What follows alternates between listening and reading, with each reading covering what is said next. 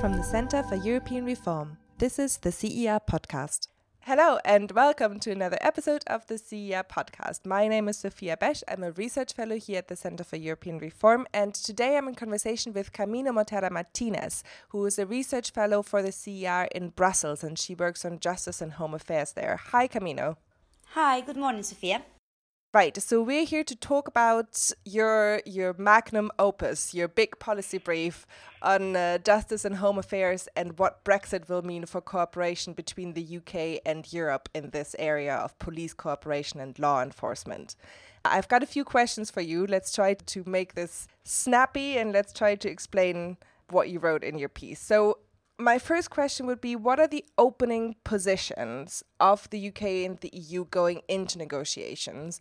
What were their objectives on both sides? So, for, for all of you who are scared about the words justice and home affairs, just to make it easier, we're talking about uh, police cooperation, law enforcement, criminal law, and all these sort of things, which are kind of important for Brexit negotiations. Obviously, both parties want to have a deal that allows European citizens to be safe and that allows a degree of cooperation that is optimal uh, to achieve that objective. Now, what happens is that obviously the two parties had different ways of looking at it. The UK wants to have what they call a bespoke agreement, so it's not only about trade, but it's also about uh, judicial cooperation and police cooperation and all these sort of things. But they remain quite vague on what they mean by we want to have a bespoke agreement, an off the shelf deal, whereas the European Union keeps on insisting that whatever that means, it is not uh, offer. So I think, as we were saying before, that both are opening positions in a negotiation. They are likely to evolve, but at the moment we're a bit stuck because both parties start from a very, very different uh, position to try to arrive at what I hope is the same objective, which is having a, a good deal that ensures keeping everybody safe. Okay, great. So let's look at how the EU works with other third countries in this area of cooperation. Are there any examples that the UK could follow? Yes, so let's try to make this simple again.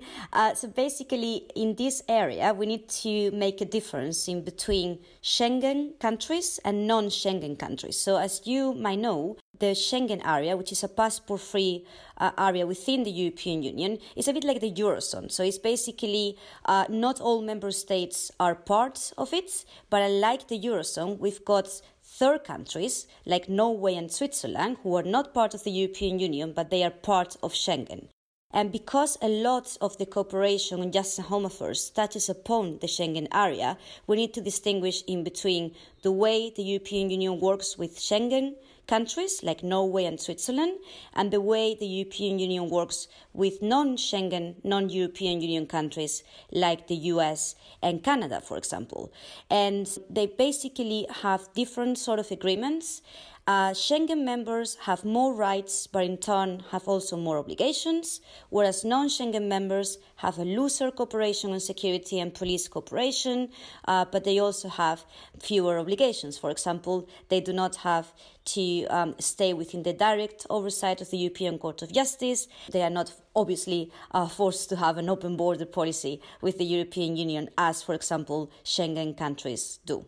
This was great. This is very, very well explained, Camino. I mean, I'm sure this is not the first time you're doing it. In your research, you've identified three main priority areas in the negotiations. So you talk about extradition agreements, about access to law enforcement databases, and about partnerships with EU agencies like, for example, Europol. All of these are things that the UK would want to negotiate after Brexit. Let's go in reverse order. Will the UK be able to work with Europol? I should hope so, and I think that everybody does, because if you look at any agreements that Europol, which is, by the way, uh, the European Union's police agency, has with third countries, and here we're talking about uh, Schengen countries like Norway and Switzerland, as I was saying before, and non Schengen countries like the US, for example, if you look at those agreements, they are fairly comprehensive. So they allow countries to send what we call liaison officers, so basically to post people from their agencies or ministries to Europol, and they also allow a certain degree of information sharing. The problem here is that most countries which are associated with Europol, so which have a partnership with Europol, cannot access Europol's information system directly for obvious reasons. And here, I think it's interesting to look at the example of Denmark. Now, you might be wondering why are you talking about Denmark? Denmark is a European Union country. They surely have a very close uh, role in, in Europol. But actually, Denmark, and this is interesting for the UK, had a referendum uh, to leave Europol and other uh, measures of Justice Home Affairs in 2015, in which they voted to leave. And now the Danish government has to negotiate access to JHA uh, measures uh, one by one, and this might sound familiar for our British friends. And one of the things that happened was that they try to negotiate access to the Europol information system. So they tried to negotiate a very close agreement with Europol and they failed. So the Danish police, for example, if they want to interrogate Europol's databases uh, to catch, I don't know, say a terrorist, they cannot do it directly like any other uh, police service in the European Union would, but they had to ask their people there to do it for them. And this might seem like a technicality, but it actually means that it takes more time to look at the database as, as if you were inside. So the UK will be able to have a very close relationship with Europol, uh, an agency, by the way, that has done much to shape in the past decade or so, uh, but it will not have the same relationship that it had when it was inside, and, and particularly it will not have this direct access to the Europol information system, which I think is crucial for um, a smooth law enforcement cooperation.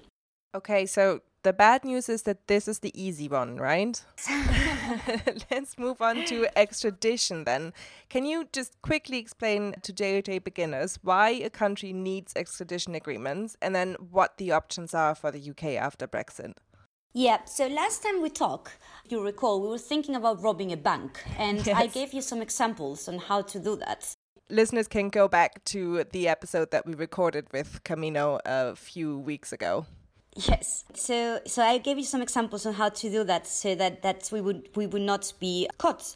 And basically, imagine that we, we still having this idea of robbing a bank and we do it here in Brussels because you're quite often over in Brussels. Then, obviously, uh, we are not uh, Belgian citizens and we go back to Spain. So, I've got a nice house there. We go there, you know, we, we go under the sun. We have a lot of money, so it's fine for us. We just go out, have fun, whatever. This is obviously, like the, the setup. Police... This is like a setup for a joke. A German and a Spaniard rob a bank in Brussels. so so then let's let's let's let's put the Belgian police in the picture. It's going to make it even more funny of, uh, of a joke. uh, the Belgian police will actually want to have us back because we rob a bank in Belgium. They, they'll want to to actually prosecute us in this country. They will have to ask Spain to uh, send us back to Belgium, and that it's often not an easy thing to do. So this was obviously not an easy thing to do before the European arrest warrant, uh, which is a treaty within the European Union that allows member states to extradite European citizens in a very easy and smooth manner. So, this treaty, once again, so to speak, uh, came into force in 2004. And it made it much, much uh, smoother for countries to send, say, the German and the Spaniard who robbed a bank in Belgium back to Belgium. The second part of your questions was what are the options for the UK after Brexit? So, because the European arrest warrant is a EU law, it's only open to European Union countries. The UK will unfortunately not be able to keep it. And some uh, listeners might be wondering, you know, why can't the European Union be a bit more flexible and open this EU law uh, to the UK? Because it's obviously in everybody's interest. And I think that pretty much everyone would agree to that. But there is a big problem, which is that the European arrest warrant did something which many extradition treaties don't do. And that's lifting the ban for countries to extradite their own nationals. So basically, and perhaps coming back to the example that we had before, if you and you and I go to Mallorca under the sun to like enjoy our money, um, Spain would possibly be happy to extradite you because you're German, but be less happy to extradite me because I'm a Spaniard.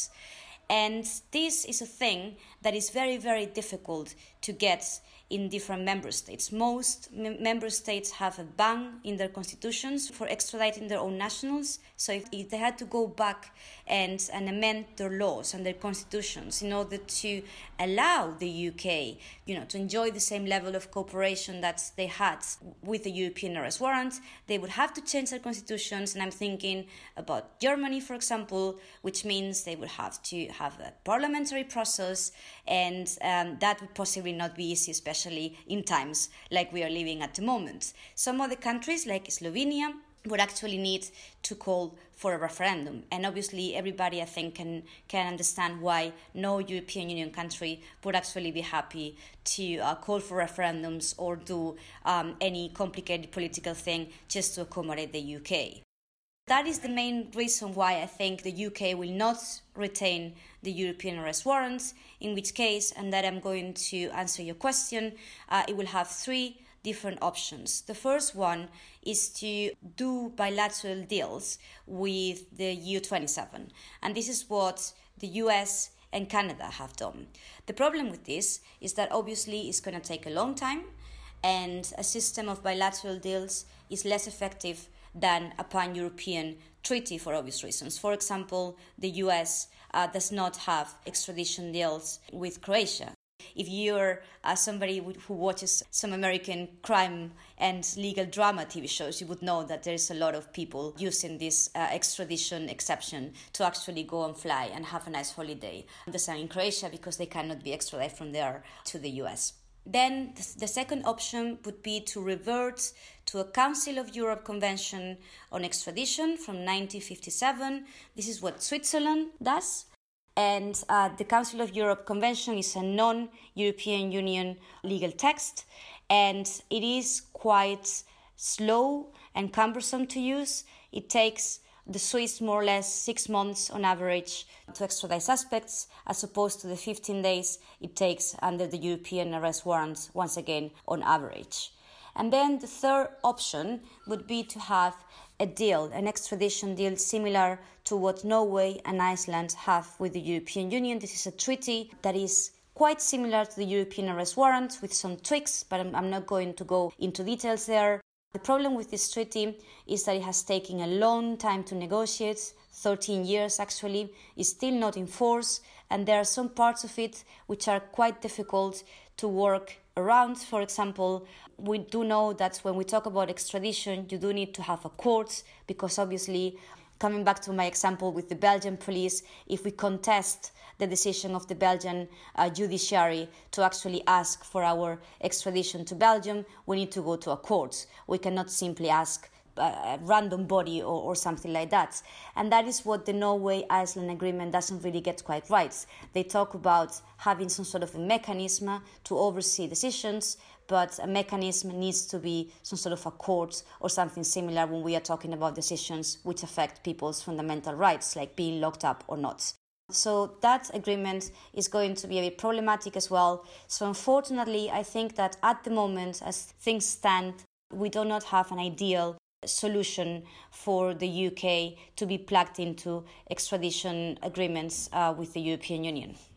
Yeah, it sounds like none of these three scenarios are ideal options. And I want to ask you what you think is sort of the best of the worst at the end of the podcast. But before we do that, can we just quickly talk about access to law enforcement databases? Because that's something that you talk about in your research quite a bit as well. Which databases does the UK rely on currently, and how is that going to change with Brexit? Right.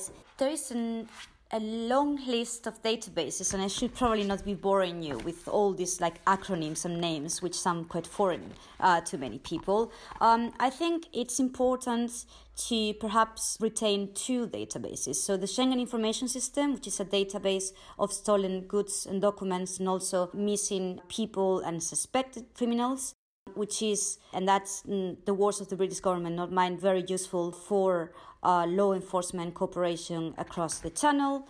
And then we've got a couple of other databases which might sound familiar for, for the informed uh, listener, which are the PRUM databases, which are national databases which contain DNA and fingerprints and all this fancy stuff, also to be found in American uh, crime and legal drama TV shows, and also the passenger name records, which is a database of plane passengers departing from and to the EU. So those um, are the those are the top three of the databases. Yeah, I'd say so. I mean, at least they are the most attractive when it comes to explaining these kind of things. Then we do have some obscure things, but I'm not going to go into them because I'm also wary of timing. Um, the Schengen Information System, I think, is the main priority for the UK, uh, which, by the way, the UK actually only plugged into this database a couple of years ago. So, funnily enough, they spent, I think it was around 30 billion pounds plugging into it, and now uh, they are going to be forced to leave. The problem with this database is that, as its own name shows, it's a Schengen database. So it's based on the idea that because we do not have uh, internal borders, we need to have some sort of cooperation to catch criminals and to make sure that um, those who are walking uh, kind of uncontrolled in the European Union are the good guys and not the bad guys. Obviously, the UK is not part of Schengen, and the only reason why it was allowed to participate into the Schengen information system was because it was a European Union country, and we do have a number of measures which are important so that we have to have a cooperation at this level. The problem is that there is no legal basis, and I know once again this is a very legalistic, lawyery thing to say, but this is the way the European institutions at the moment are thinking. There is no legal basis for a non Schengen, non European Union country to keep being plugged into Schengen databases.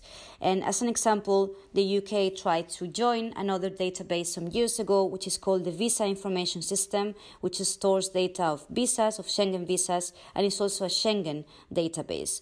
And it could not do that because the European Court of Justice said basically you are not part of Schengen, so you cannot have access to any Schengen database, even if we know that basically by allowing you access, uh, we'll have a better cooperation on law enforcement. So it's going to be really difficult for the UK to have direct access to the Schengen information system. I think the best possibility that it has at the moment is to do what the US and Canada do, which is an indirect access, so basically asking a friendly Schengen or European Union country to access the database for them. It should be easier and more straightforward to access non-Schengen databases. So the European Union has some, some agreements with other countries, like for example the US-EU PNR system. I think this should be straightforward for the UK so I think possibly the, the, British government wants to concentrate on getting a good deal on those non-Schengen databases and trying uh, to get as much as it can with the Schengen ones. So, what would this good deal look like then? What is your best case scenario? We know that the UK wants a security treaty with the EU. What could that look like? What should that look like? And what are the major obstacles to getting there? Big question. Let's answer it in a minute and a half. Oh, great. Okay. So I think the best case scenario would be if both parties moved a little bit from their opening negotiating positions and the UK understood that the European Union is not being legalistic but is being effective and rational in trying to protect a carefully designed system which balances obligations and rights for Schengen and non Schengen countries. And if the European Union understood that the UK might be a third country but there is no third country which has been in the European Union before. So, my feeling is that it would be really great to have a security treaty which would be part of the wider Brexit deal, which would include sections on extradition, access to databases, and access to or a partnership with Europol. Uh, but it would also be governed by a chapter on data protection for law enforcement purposes and also for commercial transactions. And it would also have some sort of uh, reference to an international court of some sort. And that could be the European Court of Justice, another mechanism a different courts, something that they have to agree uh, together. But I think those two elements, data protection and uh, a court of some sort, are absolutely essential to get a good deal on security. Thank you so much, Camino. I think you've done a great job explaining a very complex topic very, very clearly. those who have in the past been confused by this part of the Brexit negotiations, and I would assume that is the majority of us, can listen to this podcast and see much clearer. They can also read your policy brief plugging in the British Justice and Home Affairs on the CER website. Thank you so much, Camino. Okay, thank you so much. Thanks for listening to the CER podcast, and thanks to Beth Oppenheim, our editor. You can subscribe to our podcast on iTunes and SoundCloud and follow us on Twitter, CER underscore EU.